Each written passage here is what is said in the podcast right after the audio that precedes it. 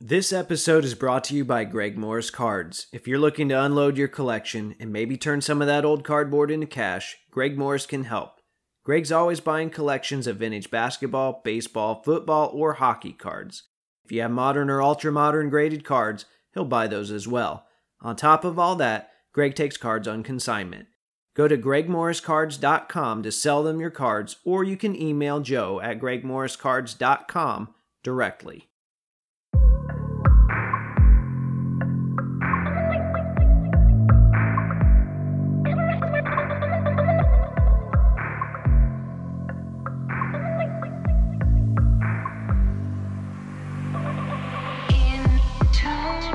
What's up, everyone? This is episode 150. Yes, that's right. I made it to 150 of the Wax Museum Podcast, where I talk about all things basketball cards from past to present to future. This is your host, Kyle, and as always, you guys can find me throughout the week on social media. My Instagram is at Wax Museum Podcast, and my Twitter is at Wax Museum PC. And if you didn't see it, last week's guest, Randy, aka at Refs in the Back, made a really awesome Twitter thread where he broke down our conversation. He had timestamps. He added further commentary. He added links. I think Tim from Pack to the Future podcast compared it to the X-ray feature that they have on Amazon Prime Video. I was very impressed by it. I think I need to get this guy to run my social media as well. You know, I'm lucky if I even get pictures of cards up, but if you enjoyed the conversation I have with Randy, I definitely encourage you to check that thread out. You can find it on his profile. And once again, that's at Refs in the Back on Twitter. Got a lot of good feedback about that episode, by the way. You guys really enjoyed hearing from Randy and hearing about his collection. And actually, speaking of Randy, I sent him some pictures this week of some refs in the background from the new hoop set. Yes, you heard me right. We finally have our first real 2021-22 basketball release, and you know what, that seems pretty newsworthy to me.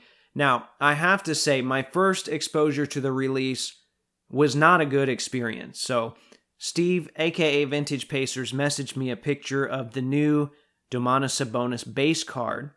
Okay, so, you know, I always like seeing the new pictures, right? And then followed that up with Domas's card from last year's Optic. Guess what? Yes, they have the exact same picture. You guys know that Panini's photo choices have already been a sore subject for me, so naturally I posted that comparison pic on Instagram, and I made sure to mention in the caption, in all caps, that hoop sucks. You know, that's kind of my running gag, right? Now, truth be told, as I've said before, I do look forward to hoops a little bit every year, even though it's not my favorite product, but I've got some friends that like it way more than I do. One of them being Jason, aka Small Town Cards on Instagram, Small Town on Blowout. You've seen him before. So I'm going to dub him my official hoops correspondent. And I reached out to him this week because he's my hoops guy, and I said, hey, can you give me some real quick early impressions of the product that I could share with all the listeners on air? So he was kind enough to do that for me. He had six main things that he wanted to cover, six main thoughts about the early thoughts about the new hoops release.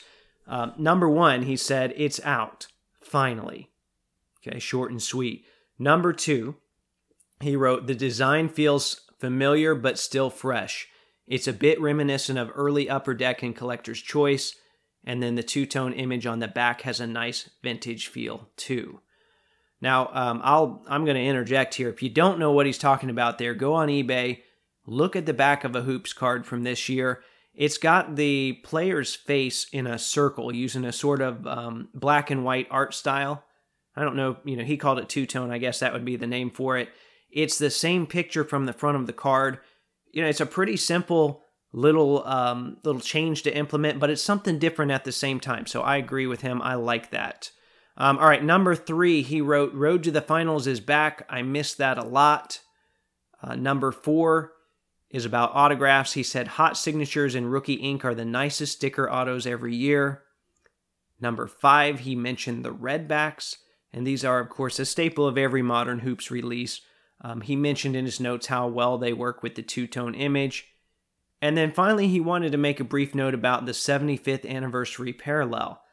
And you know what? This is something I was hoping we'd get as well. I talked about this in a recent episode, or at least it feels recent, when I talked about the NBA at 75. So they did make a parallel numbered to 75. Now, the problem is, and this is something he mentioned to me as well, is that it's green and it looks a little too Christmassy.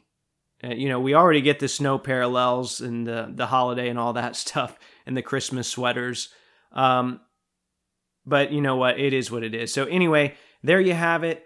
I don't want any of you to say that hoops never got any love on this show. Thanks again to Jason for piecing that list together for me real quick. Make sure to give him a follow. It's at Small Town Cards. Yo, what's up, everyone? This is Chaz. You can find me on Twitter at PDXGraphin. I collect 91, 92 Skybox basketball cards signed in blue, Sharpie preferably. There's about 600 in the set. I'm up to 457 signed cards. I do have a list of the missing ones. If you have any leads, please get a hold of me, and it would be much appreciated. Thank you. I hope you're enjoying these collector classifieds that I've added in the last couple weeks. I know I've been having a lot of fun with them. Did you recognize that username? If you didn't, that was the collector that Randy called his brother No Law from last week's episode. I thought it might be cool to get him on the show too. Anyway, expect that little segment to continue throughout the year. I called a segment. It's a really short, kind of like an ad read. But I'm hoping that eventually I can report some successes that come from it too, so it might turn into a segment, who knows. So stay tuned. Okay, on to the mail. And if I had to choose a theme for this week's mail, it would be deja vu. In a good way, though. Both cards I received this week were duplicates, but, you know, realistically, labeling them as duplicates kind of, it downplays their significance to me, and that will make a lot more sense to you after you see what I got. So last week I talked a little bit about receiving a 2014-2015 Flawless Louis Dampier patch. It was the gold parallel, and I mentioned that I had 5 patches of him from that year's Flawless, but that was my first gold copy. Well, you know, after who knows how long of a drought of even getting any Dampier patches, one of the silver copies numbered to 20 showed up on eBay not long after with a really stupid low buy it now, so... it's kind of interesting then that I was able to add 2 in the span of just a couple weeks. So I believe this is my 3rd copy numbered to 20, and I have all intentions of adding to that total in the future if I can. It's one of those things where it's the same card, but it's not. You know, it's the same print run, but the patches are different, so they all feel like different cards to me. Okay, the final card that I got in the mail this week was a complete surprise. So I got an envelope from Ship My Cards in Arizona. And when I took it out of the mailbox, brought it inside, I sat there for a minute or two trying to figure out what I had ordered. And this is a problem that I've had before, just in general. I'll order stuff and then forget, which that's not a good problem. You want to be more intentional than that. So I just sat there for a few moments thinking, you know, what did I order? The easy solution would have just been to open it on the spot. Well, eventually I did, and you can see that on my YouTube. But it contained a Cassius Stanley 2020-2021 Elite Status Parallel numbered 1/2. And I've talked a little about these parallels before. They bounced around from product to product. I'm not equating them to the old credentials, but they're really the only thing we've gotten from Panini that kind of mimics that same mirrored numbering pattern. So back when the product originally came out, I was talking to someone that collects a lot of status stuff. His name is Chartree. You might know him better as Wade underscore Zoe on Instagram. And he mentioned to me that he wanted me to have the 2/2 parallel of Cassius Stanley since I had chased those for Pacers previously and had hoped to do so again. Like in 2018, I have Miles Turner, 33/33. I, you know, kind of like collecting them that way. So, he said, well, we both chase these cards, but you're the Pacers guy. You grab the 2/2. I'll just grab the 1/2 if it ever shows up. And remember, this was back in September, so he actually saw the 2/2 show up first and was gracious enough to send me the link and give me a chance to get it, which I did. I talked about that in episode 135. So he already did me one huge favor with this parallel. Because to be honest, you know, I felt like the odds of the other one coming up for sale weren't all that great. So that was a risk that both of us knew. and he was willing to take that on. So eventually, though, things played out just as we both hoped they would. The 1 of 2 showed up for him in November, and he got it for the same price. So we were both happy and happy for one another at the same time. So fast forward to this past week, and a surprise package shows up with the 1 of 2 copy inside. I'm pretty shocked. You know, once I saw it, I knew it was from Chartree, and there was a note that confirmed, that it was from him. And he wrote, "Kyle, thanks for making my Thursday mornings with your great podcast and for all the things you do for the hobby." So needless to say, I was pretty shocked by the gesture. He certainly didn't have to do that. I didn't expect him to do that. So Chartree, thank you once again. You played a huge role in acquiring both copies. And this is the first time I've owned an entire print run of a parallel, save for 1 of 1s, of course. That doesn't really count to me as an entire print run. So I think this is pretty cool. I've got the 1 out of 2, and now I've got the 2 out of 2. So if I don't have them up at the time of this recording, I'll make sure to post them up on my social media at some point so you guys can see them together. All right. Before I move into today's main segment, I want to take a moment to remind you how you can support this show. As you guys know, there are costs that go into producing a podcast. One of my goals is to always keep the show itself free. As a result, I've signed up for affiliate programs with eBay and Fanatics. If you'd like to help support the show in this way, go to www.waxmuseumpodcast.com. Click whatever store you need to go to, shop as planned, and the show gets a small commission in the process. Once again, that's www.waxmuseumpodcast.com. Hey, this is Bob Nettelke, former Indiana Pacer. Played on a few championship teams, had a lot of fun. I'm listening to the Wax Museum Podcast, one of the best there is. Okay, so this past weekend, I set up at a smaller card show that I've never set up at before. You guys heard me mention that I was going to do that. My options for Florida card shows are changing a bit, so I wanted to try a new one out. And I knew this was a digging in quarter box and dollar box type show, so when I was prepping, I tried to get that stuff ready more than anything else. I dusted off my dime box. I think I sold 30 or 40 cards out of that maybe. So, is it worth lugging that heavy 5-row around? Probably not. But at the same time, that $3 to $4 adds up when you do it multiple times. I also made a couple of what I thought were awesome 50-cent basketball binders for guys like Tim Duncan, Shaq, Allen Iverson, Kevin Garnett, and that took a lot of time. I'm pretty sure I didn't sell a single card out of those. And I felt like I left a lot of good $1 and $2 cards in there on purpose, too. It's funny. I can probably pull those out and put them in my dollar box and they'll move. It's just weird, the things that people look in or the ways that people go about their purchasing, but it is what it is. I guess I won't spend much time making binders like that in the future. On the plus side, though, instead of making my LeBron and Kobe binders for this show, I decided to take that stuff to Twitter, and I moved it in lots there, and pretty easily, I might add. So that might be what ends up happening with Duncan and some of those other players, too. I'm still trying different hobby experiences, and I'm trying different things. So, it's easy to do it in January when the goals have just been set, but I'm hoping that I can continue that as the year goes on as well. But anyway, as far as this show goes, I had 1 or 2 nice sales that made the day. So all in all, it was a positive experience. That's what I wanted. I wanted to make good experiences for myself. And I also picked up some stuff for the PC and some stuff I'll move in the future. You can see all that on my YouTube if you want to. But while I was sitting there all day, right, and that's what you do, or standing a lot of the time at a show, it got me thinking. And some of you mentioned wanting to go to a card show when you wrote out your 2022 hobby goals. Well, seeing as I just spent the better part of a day at one, I figured I might be able to help, optimize your experience. And I've talked about card shows plenty before, so I needed a theme for this discussion today or for this, monologue here, whatever you want to call it. I decided to go with 5 mistakes that buyers make at card shows. Now, when I shape an entire list around mistakes, I know that seems kind of negative, and that's what I thought at first when I wrote that. But really, I look at mistakes as great learning opportunities. And some of them we have to experience firsthand for it to really sink in. But in other cases, we can just learn from the mistakes of others. So that's what I want to draw from. Some of these are mistakes I've made, probably all of them, to be honest, over the course of the years. And then some of this involves things I've realized from sitting on the other side of the table. And then, as always, I want to emphasize one thing here. I don't know everything about card shows. I'm not claiming to either. I've been to quite a few of them in my area. I've been to a couple nationals. But at the end of the day, I'm just one dude.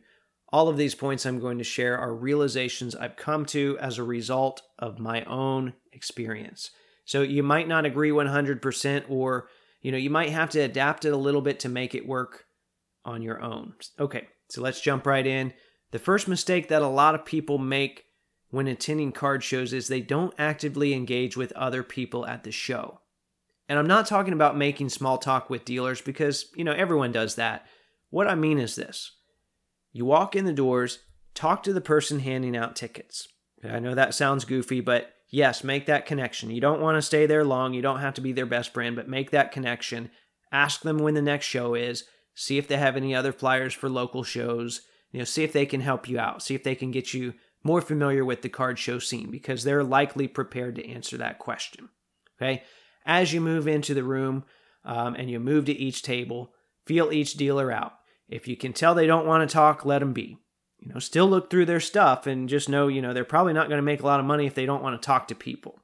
But on the flip side, if you can tell they're chatty, start talking to them. Find a unique card in their case and ask them to tell you a little bit more about it. I know some people are hesitant to start conversations because they're afraid they won't be able to get away from dealers. We've all had that dealer, if you've been to shows, that wants to talk your ear off. And I have dealers, I go to shows, they say the same thing to me every time, right? Well, guess what? They're stuck behind the table and you're not. So you just say, hey, it was good chatting with you. I'm going to check out some of the other tables and make my way around. Simple as that. If there are other customers digging in the same box as you, make sure you're not invading their space, but see if you can work with them. Ask them what they're looking for, and you might be able to save some time, right? Oh, you're looking for hockey. I've been through that box. It's only in this back row. You'll want to focus on this row here, right? And use your discretion, though. When you're talking to people and trying to engage with people, you don't want to butt in on the middle of a deal. You don't need to weigh in on trades that other people are making unless they ask you to. Use your common sense. But the key here is to engage. Engage, engage, engage. If you treat this as a solo event, it will become just that. Sometimes people don't want to be social. I get it. I've always been a bit of an introvert myself. But guess what? This is kind of a communal hobby. I mean, you are literally collecting pictures of people. So if you don't want to be social, but you want more little pictures of people, you're going to have some tough choices to make. Okay, mistake number 2 that a lot of people make is that they don't plan enough time for their show experience. Now, I understand that people have lives and schedules outside of cards. If the options are either, an hour at a show or no show at all, I'm still going to do my best to cram everything I can into that hour, to optimize that hour. And then there are also going to be shows like the National that are the exception. You're probably not going to be able to get through every booth and every box there. But if you want to immerse yourself in the culture, it's going to require a time commitment. Think about all of the engagement I talked about in the previous point. These conversations are going to take a little bit of time. So hopefully you can multitask a little. You'll get better as you get reps. And I can also tell you, from experience, most of my best finds are not prominently featured in the middle of a table or a display case in plain sight. They're the cards that you really have to dig for. And guess what? That takes time, right? Digging takes time. So there are some ways to navigate around that, though, and you'll pick up on that the more time you spend at a show. So in a way, that investment of time will also save you some more time later on. And that segues into mistake number 3, which is the fact that many people judge a table solely by what they see on the surface. And I'll have baseball guys that walk over to my table and they see mostly basketball cards in the case and they assume that I don't have any baseball for them. Well, I actually do have, not the ultra modern stuff, but I do have a nice little selection of baseball and stuff that, I don't comp it very often because it's in my little baseball box. So if anything jumped recently or if anything, has moved, they're likely to get a really good deal. But they just have to take the time to look for it. And I generally look for dealers that I've never seen before. and tables that look like an absolute mess, right? That's my approach whenever I'm hitting a local show. I suppose I'm still judging a little bit by what I see on the surface because I'm judging by the mess that it's going to be successful, but you get what I'm saying here. I want the boxes that I know are going to take some work to go through because, you know, there are other people that don't have the time or the desire to do so. So I feel like that will make me a little more successful or gives me a better shot. That brings me to mistake number 4 then, which is that a lot of buyers won't vocalize what they're looking for. It's simple. If you're looking for something, ask for it. A seller knows their own inventory better than you do, and they know more than you can see. It's funny just how much the landscape has changed over the last few years. It used to be that some of the baseball guys wouldn't even put their basketball boxes on the table. You know, that space is valuable. They didn't want to waste it on stuff that no one was looking for. So as I would go around, I would ask them, do you have any basketball? And a lot of times they'd say, yeah, I got this 4-row back here. If you want to look through it, that's fine. And it turns out, you know, I would be the first person at that show to look through those boxes. So that was a nice little perk as well. Times have obviously changed and a lot of basketball is front and center, but my approach about asking is still the same, especially when I see people that focus more on other sports. Do you have any basketball? Or do you have any more basketball that you haven't set out yet? The worst they can do is say no. Okay, so I mentioned that the landscape has changed recently. Mistake number 5 is definitely a byproduct of some of those changes. A lot of people bring their cards to trade or sell to dealers, but they won't assign any values on them up front. So they want to trade, but they're not really equipped to trade. And, you know, that's not to say that people weren't trying to trade before, but it seems to me that it's become a lot more common, especially in the last 6 months or so. So I had someone come up to me recently who said he wanted to sell. So I'm thumbing through his stuff, and I picked out some cards I liked. I had a whole little stack. And I asked him, I said, you know, what do you want? Right? So I was going to let him start off. They're his cards. He can start off. And he said, feel free to blow me away with an offer. And I looked him dead in the eyes. You know, I'm not trying to be rude, but I said, that ain't going to happen. And it turns out he wasn't so interested in moving them after all, and it felt like a waste of my time. Now, I'll still look in every box. I want to say that up front. I'll still look in every box. But, you know, if you'll remember, I talked about the same situation last year, except I was on the other side. I was the trader that was wasting someone else's time. And I learned from that mistake. At least I'm trying to. I'm trying each time. I don't want to be that guy. Don't be that guy. So if you want to move something, know what you have, know what you want, and come in with realistic expectations. You're dealing with someone that's there to make money. You didn't purchase a table. They have to make some money. Keep that in mind. All right, now there you have it. I don't expect you to memorize these or anything. Like I said earlier, some might apply to you and some might not. Don't stress out about them. The most important thing to remember about going to shows is you want to have fun. And if this becomes a chore for you when it's supposed to be a hobby, it's probably a good sign you should stop or take a break. But once again, for reference sake, here are the 5 mistakes I talked about today. Number 1, people don't actively engage with others at the show. Number 2, people don't plan enough time for the show experience. Number 3, people judge tables by what they see on the surface. Number 4, people won't vocalize what they're looking for. And number 5, people want to trade without streamlining the process first. So I limited my list to 5. I know there are a ton more. Some of you probably have some you'd like to share. Feel free to reach out to me on social media. You can find me on Instagram under @WaxMuseumPodcast or Twitter under the handle @WaxMuseumPC. If you enjoyed this episode, I encourage you to support the show by doing all of your eBay purchasing through the link on my site, which is www.waxmuseumpodcast.com. There's a big eBay logo at the top. Click that and it should give me a small percentage of whatever you purchase in the 24 hours that follow. Once again, that's www.waxmuseumpodcast.com. In the meantime, if you like the content I'm providing, please subscribe, rate, and review on iTunes, Spotify, or Google Podcast. Hit up the Podbean site for a link to the merch store. Tag Taco Bell and let them know they can pay me in burritos. And until next time, this is the Wax Museum Podcast.